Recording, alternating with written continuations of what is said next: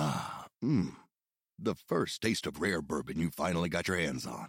That's nice. At caskers.com, we make this experience easy. Caskers is a one stop spirit curator with an impressive selection of exclusive, sought after, rare, and household names in the realm of premium spirits and champagne. Discover the top flavors of the year now by going to caskers.com and using code WELCOME10 for $10 off your first purchase. Get $10 off your first purchase with code WELCOME10 at caskers.com. The following podcast contains explicit materials. It's Tuesday, February 20th, 2018. From Slate, it's The Gist. I'm Mike Pesca. Sure, the Russians screwed with our election, but imagine how much better they would be at it if they'd done it on meldonium. Yeah, the Russian curler busted for meldonium. I mean, just think that Hillary impersonator who they hired to hang out in a cage. That guy was on meldonium. The increased blood flow could have brought that from a B minus to an A plus. Hillary in a cage impersonation. The U.S. I do take some pride in this. The U.S. is one medal ahead of the uh, Olympic athletes from Russia as we speak. I'm patriotic. I'm disappointed, like a lot of people are disappointed in the U.S.'s performance thus far in the Winter Olympics. Our twizzles lack sizzle, our methods are wretched. I want to be good at sports. It says something about the United States, maybe not the most important thing, but the Norwegians are so good, you got to admire them. And so while I get a little depressed, I'm just a little depressed, but there's, you know, 300 million of us, and maybe half have some interest in the Olympics, and most of those half are a little depressed about how it's going. It's like a slight bit of national depression. If you actually break it down to its component parts, it gets less sad. Like if I said, all right, the U.S., they're getting slaughtered in the Olympics. You're a patriot. What do you think? Eh, it's not so good. But if I said to you, all right, all right, it turns out the skiers who slosh back and forth on a ramp the American women who do this, when they get to the top of the ramp, they don't twist around as many times as the French women and the Canadian women who do this. Or at least the best French woman can twist around like half a time more than the best American women. But four years ago, the American women, they twisted around a little more than the French and Canadian women. Now, how's your national pride feel? You would say, that's what we're talking about? Because that's what happened. That's why our medal count is low. We're not as good at some activities that, if separated from the Olympics, would not seem that worth being good at. I mean, if you had a friend who was good at it, you would say, eh, way to go. But it's not something really important like the International Memory Championship or having the best Scrabble player in the world or the best chess player. We should have more pride in that than the, uh, you know, slope style participants. But slope style is part of the overall Olympics. Some Olympic sports are clearly important. Hockey's important. Lots of people play hockey. It's good to be the best in the world at it the women, the American women, might be the best in the world, and they really are the best women hockey players we have in the Olympics. However, on the men's side, I mean, if you care to watch the 375th best Canadian hockey player, he might be on the Canadian Olympic team. The Americans, yeah, we started about 250. Our top 250, they're in the NHL or a farm team. We're watching the rest of those guys. I used to make fun of the biathlon. I think Seinfeld had some biathlon jokes pre X Games, lots of jokes about the biathlon. Now I love the biathlon. Makes a lot of sense to me. Lactic buildup in the thighs. That's some athleticism. You're skiing on level ground. That's that's a challenge. Should be in the Olympics. I would take pride in that. Skiing fast on a slope, what we just call skiing? Yes, of course. National pride should be based on that. Ski jumping. I like the Nordic combined because in ski jumping, the light guy is favored, or the light woman, tiny person who could fly. But what the cross country skiing part gives is the guy with the enormous thigh is favored. So it's a good combo. It's totally cool. You can understand why Americans are not good at ski jumping. For years, Wide World of Sports, the number one sports show on the weekends, every week, ski jumper just wrecks himself, just bites it time and time again. It's like if the opening sequence of The Tonight Show included, instead of Johnny cutely mugging with the orangutan, if he had his face partially ripped off by a ferret, I guarantee ferret ownership would plunge. And that's why ski jumping's not popular in the US. We did invent a pretty similar sport, less precise, more tricks. The sport that's debuting today, Big Air. That's the name of the sport. The sport is called Big Air. Look, Big Air is a fine nickname for a sport. You know, but the actual official name of an Olympic sport is like some people who name their son Chief or Dude or Big Guy. Have you met Clarissa? Oh, she has a new brother, Big Guy. the sliding sports, then you got the sliding sports. I think you need some of them, not all of them. I don't know exactly where they draw the line. The Olympics seem to have drawn it nowhere. Anyone who can invent anything that slides gets to be in the Olympics. All right, guys sliding in a metal can. Okay, that'll be a sport. All right, two guys sliding in a metal can. All right, we'll call it a sport. Okay, four guys in a metal can. All right, fine, it's an Olympic sport. All right, all right. Instead of the metal can on a sled. Yeah, sure, it's a sport. On their back on a sled, fine. On their face on a sled, sure. Two guys on the same sled on their back. Oh my God, where does it end? I tell you, we missed we missed the boat on this. We should have a sport that combines skeleton and luge, two man or two woman team. It's not until the last minute that they find out what their position will be. So they see, you know, a flash of a light, you're going forward, you're going backwards, and they gotta commit themselves that way, the very last minute. First guy belly flops, then the lady jumps on top of him. Oh no, it's the wrong way, it's the wrong configuration, points off. I would watch that. Fredrickson missed the signal. Then there's ice skating and ice dancing. I think it's the most legit sport in the Olympics. I mean, hockey's legit, especially women's hockey. Yeah, yeah, yeah. Bros will say, oh, the costumes or whatever. I've totally gotten into it. The jumps are amazing. The pairs, when they throw people around, totally amazing. Yes, it's not the best when sports have to rely on subjectivity, but there's no way around it. And this is definitely a sport. The problem is, ice skating is currently constituted. It's just not what Americans are good at. It seems like it's what we're good at, but I watched the Olympics and everyone fell every one of these skaters, maybe the Shib Sibs didn't fall, but everyone's falling. Rippon didn't fall, but that's because he can't jump 17 times in the air like Chen. Everyone's falling. And so you say, because you're watching this through the lens of, you know, the world ice skating community, well, you fall, that's points off. No, we're Americans. What we do better than anyone is fall and then get up. And if you watched Lipinski and Weir, they were complimenting our recoveries on the fall. No one falls better and gets up than Americans in ice skating at the Olympics. And there should be extra points for that, not deductions. We need medals. On the show today, I spiel about the right and their take on gun control. And then I take on their take I gotta say, I'm gonna give you a little sneak sneak peek. I win. I win the argument. I frame the argument. I present their side of the argument, but I wind up winning the argument. And now an argument in the form of a civic initiative, a universal basic income. It's an idea popular on the right, popular on the left, and in Stockton, California, it's actually being implemented.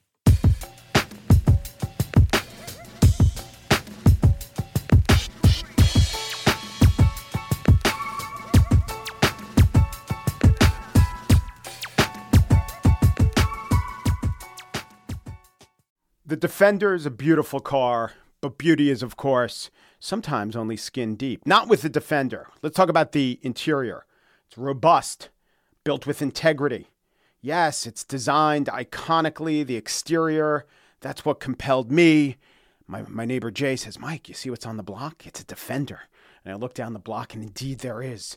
And me and Jay, the neighbor, and Michelle, we gather around the Defender. We peer in the window. I have to say, I don't want to make this too tawdry, but we lust, or perhaps we kvell.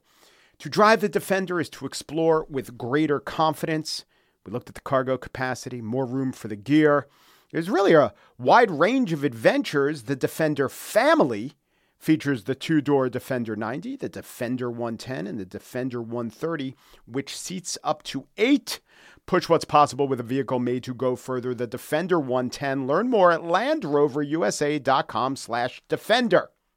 There is a substance, a thing, a quantity that poor people, the experts will tell you, need. And that thing is money.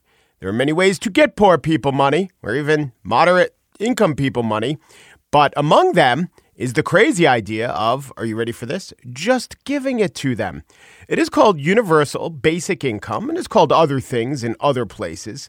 And it has worked in Kenya. It has been tried pretty successfully in Namibia, Finland too. What about Stockton? Stockton, California, city of 300,000, hit very hard by the housing crisis, has a quarter of the population living in poverty. Well, now they're going to try it.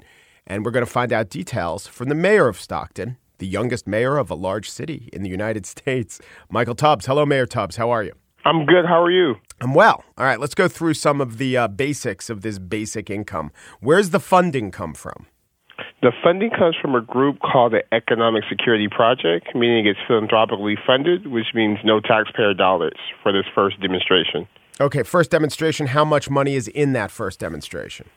So right now we've raised about 1.25 million, mm-hmm. um, and the plan is to match that. So we're hoping to get to three million. And who will get this money?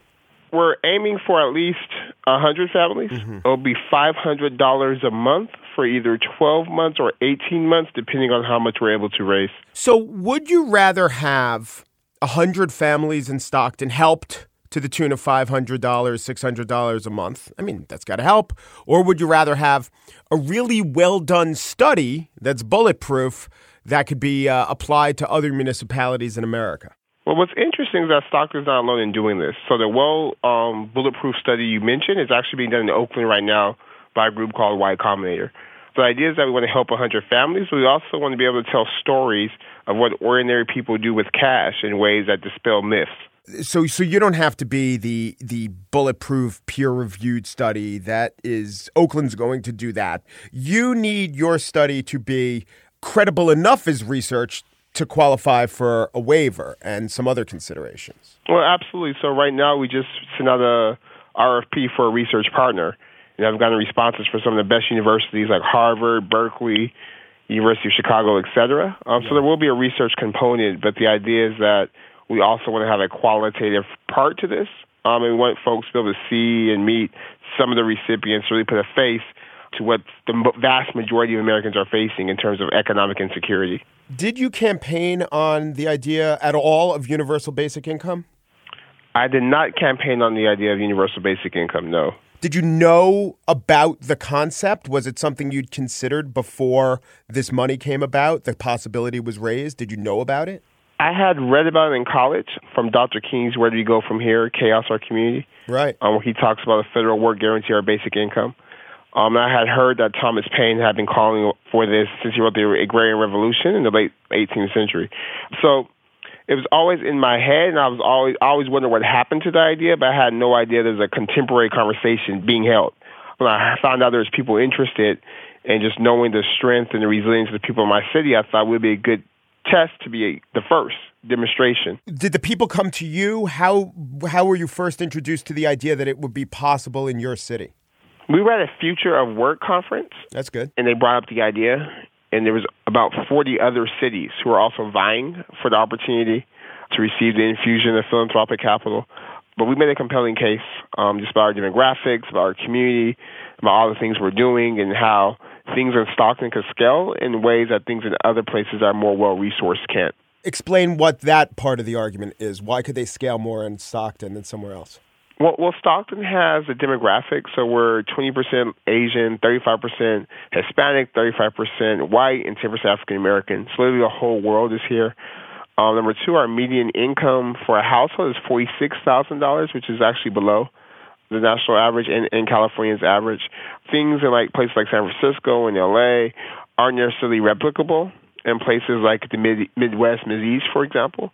But Stockton, because of our demographics, because of our ideological diversity, and because some of the opportunities and challenges, poses itself as a viable option for scale because we don't have a whole bunch of just civic society in the philanthropic space, right. um, seeding projects and things of that sort, like you might get in other um, more, more well resourced enclaves. Right, right. So San Francisco has all this other uh, philanthropy money sloshing about. I would also think that the, since the cost of living is so much higher in those cities, the money might not go as far. And also, it's uh, you know, if you tried this out in L.A. or San Francisco, I don't know how big an impact five, six hundred dollars would have. I was looking at home prices in Stockton. Could be the difference between homelessness and having a home. Could be the difference between renting and buying. Absolutely. So let me ask you this, and you might chafe at the question, but there's a reason that I'm going to ask it. As an African American, is this program even more compelling to you, do you think?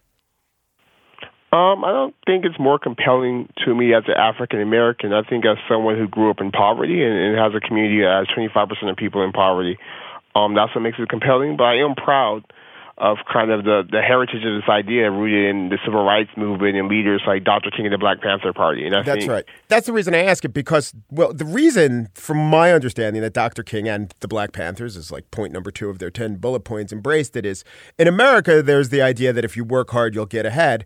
And that may be truer for some people than others. And also, there's a long tradition of, well, sure, we want to lift up people and give them a hand up, but man, does the majority often chafe if there's ever a whiff of someone, especially from a minority community, misappropriating funds. So, this is why, like, if you look at who is an adherent to universal basic income, it's this weird amalgam of kind of libertarians on one side, and then it has strong roots in the black community. So, that's why I asked. Well, absolutely. So, it's the people who support this often cite places like Kenya or Namibia, very, very poor places. Is that a good comparison or no, do you think? I think it's a good comparison in terms of what human beings do with cash. Yeah. I'm excited about this because people always say, well, that's there. It won't work here. Um, so, so to have Oakland running something, to have Stockton running something, and a couple other projects that may pop up over the next year or two makes me really excited to show that, no, it's not just – internationally where, where folks are struggling, but right here in the richest country in the world, um, there's folks who can't afford a $500 emergency, and we have a responsibility as a society to figure out how do we respond to that. All right. Michael Tubbs, Mayor, Stockton, California. Thank you so much. Thank you.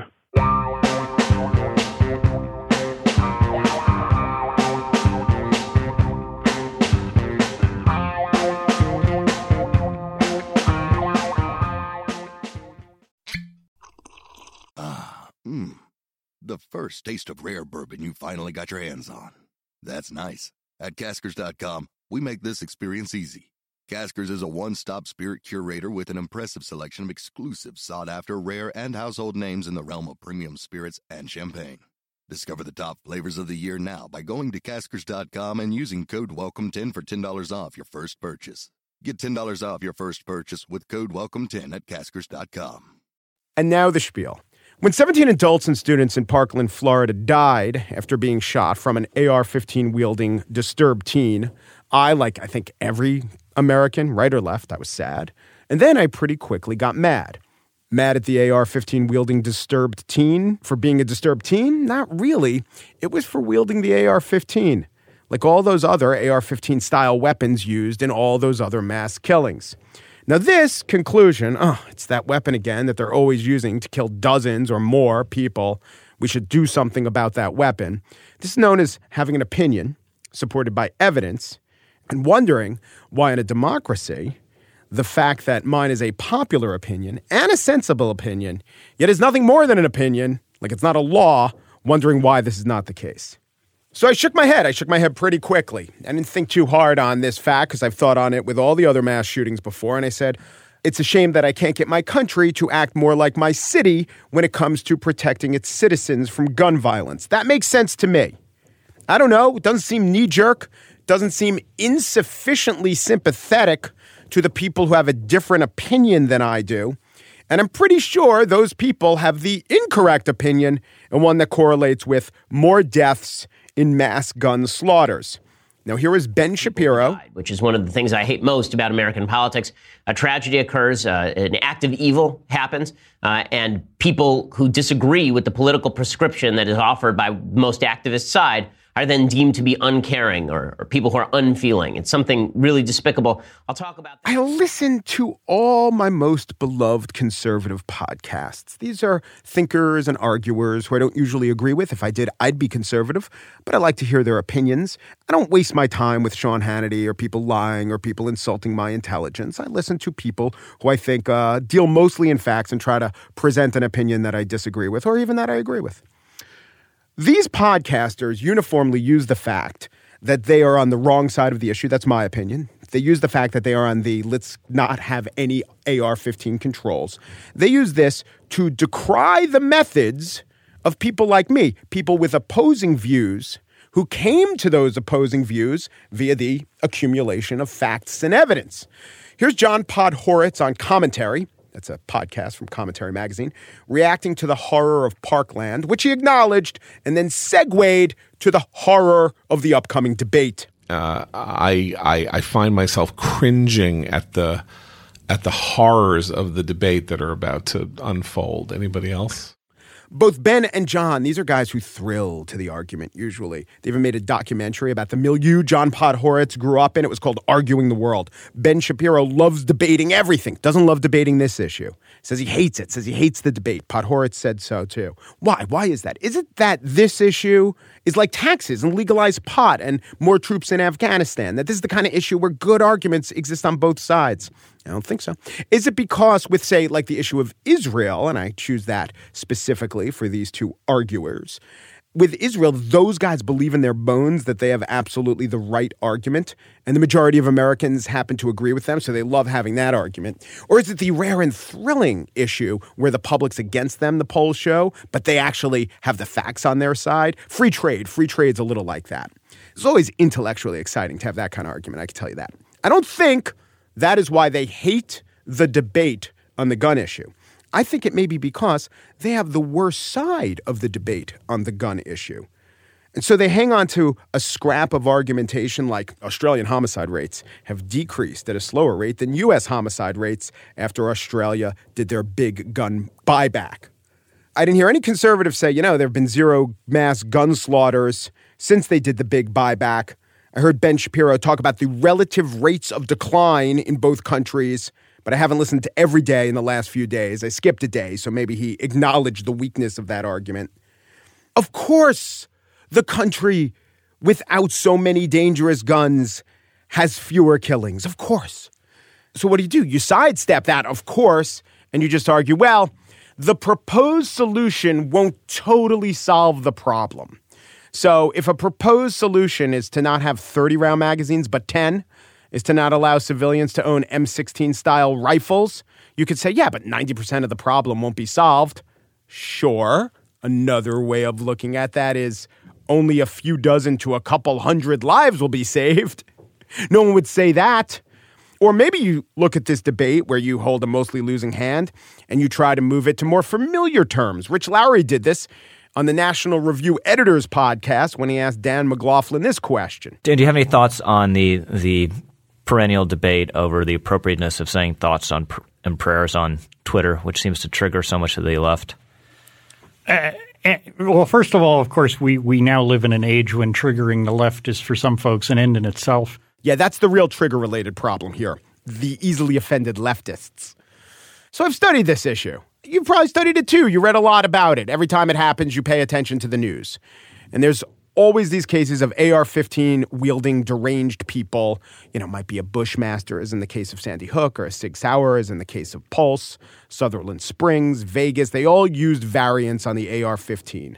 And I know that banning a certain type of weapon and the high capacity magazines used to fuel the certain type of weapon of the most shocking, scary, and disturbing slaughters. That's not going to solve all the gun problems in America, but it's not trying to. It's trying to solve or at least lessen the horror of mass gun slaughters. Mass gun slaughter is a problem. We can ameliorate that problem, but we don't. And the reason we don't is, well, to hear all the podcasts I was listening to, is we overly blame the NRA. Without the NRA, there wouldn't be this problem. I don't know about that. I mean, here's what I know the NRA's tentacles have certainly wrapped themselves around the wallets of Republican congressmen and senators. That's true. The NRA has also sprayed their ink into the eyes of gun owners. The gun owners have, to a large extent, welcomed that spraying. I don't think the NRA is the problem. I think the solution will definitely come at the expense of the NRA.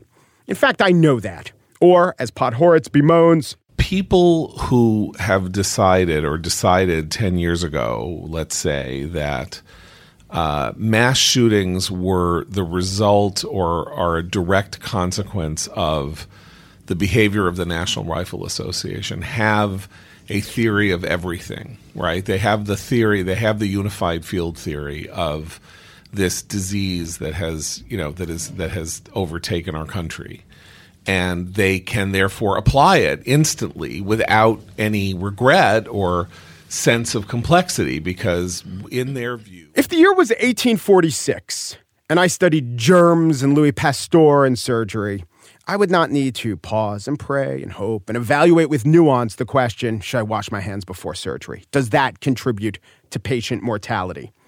Let's say there was a large lobbying effort to get surgeons not to wash their hands, or at least to convince lawmakers not to pass a law requiring hand washing before surgery. There was a group that put out papers about all the reasons that patients die other than lack of hand washing. And, and this group would probably point to stories where the surgeon did wash his hands and the patient still died. I wouldn't need time to reflect or to slow my 19th century roll. Hand washing would not guarantee patients live, but it's better. It would ameliorate the problem, and I would advocate for it. I'd advocate for it forcefully. I'd use high profile examples, maybe even ones that play on the emotions of regular people to rally others to my cause because it seems to me the overwhelming evidence points to the fact that it's the right policy. If we had this obvious danger and didn't do anything about it, I'd urge people to do something about it. And yeah, the next time someone died because the surgeon didn't wash his hands, I would default to the view that I just expressed. I would get the jump on those who say, let's wait and have a more nuanced view. On some issues, a more nuanced view just delays the right decision. Again, John Podhoretz. And all that. And it's very useful when you know exactly when an event happens and you know exactly what it is that you think and you know exactly what to default to. Um, you get a jump on everybody else who may not who may have a more nuanced view. And there's one more thing. Yesterday, The Federalist, which is a news magazine like Commentary or Ben Shapiro or the National Review. I put it in a similar bucket. It's not far, far right. It's not the Daily Caller. It's not Fox News. It doesn't exist just to carry Trump's water. I happen not to read it as often as I listen to the podcast that I mentioned, but I dip in from time to time. And there was an article in The Federalist by David Marcus Stop putting traumatized teenagers on television. Subhead Our job as adults is to help and protect kids who survive school shootings, not ask them to lead us at their own peril. Wow. Ben Shapiro echoed this argument on his show.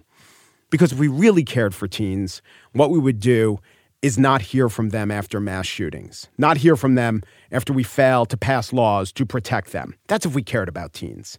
You know, there's this piece of modern technology that is very dangerous in the hands of teenagers, teenagers who are perhaps an emotional extremist. The implement, of course, that I'm talking about is the microphone. It must be regulated. We can't just let anyone have access to one. A microphone, that is. I've heard this all over the right. The media should stop giving grieving teens who saw their classmates get shot. The media should stop giving them television time, should stop allowing them to affect policy. Why? Why are they saying that? Why are these pro NRA sites and commentators saying keep teens off the airwaves? I have a theory. It's because when teens are on the airwaves saying, don't shoot my fellow classmates, that argument works.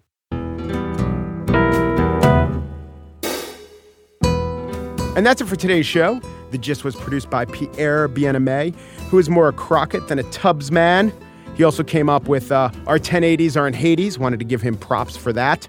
Mary Wilson, progenitor of Our Methods Are Wretched, also came up with Our Nose Grabs Are So Drab. These Trays Don't Amaze are traversing, needs nursing, and then Mary and I both realize that we don't know what traversing is. Steve Lickteig, executive producer of Slate Podcast, bursts with pride that the staff of The Gist can brainstorm insulting winter sports rhymed couplets. The Gist. I was waiting for the Russians to fail a drug test on their way to winning a sliding sport, so I could have said, their luge relies on subterfuge. If only that had happened. Umperu depuru duperu, and thanks for listening. Mmm. The first taste of rare bourbon you finally got your hands on. That's nice. At caskers.com, we make this experience easy. Caskers is a one stop spirit curator with an impressive selection of exclusive, sought after, rare, and household names in the realm of premium spirits and champagne.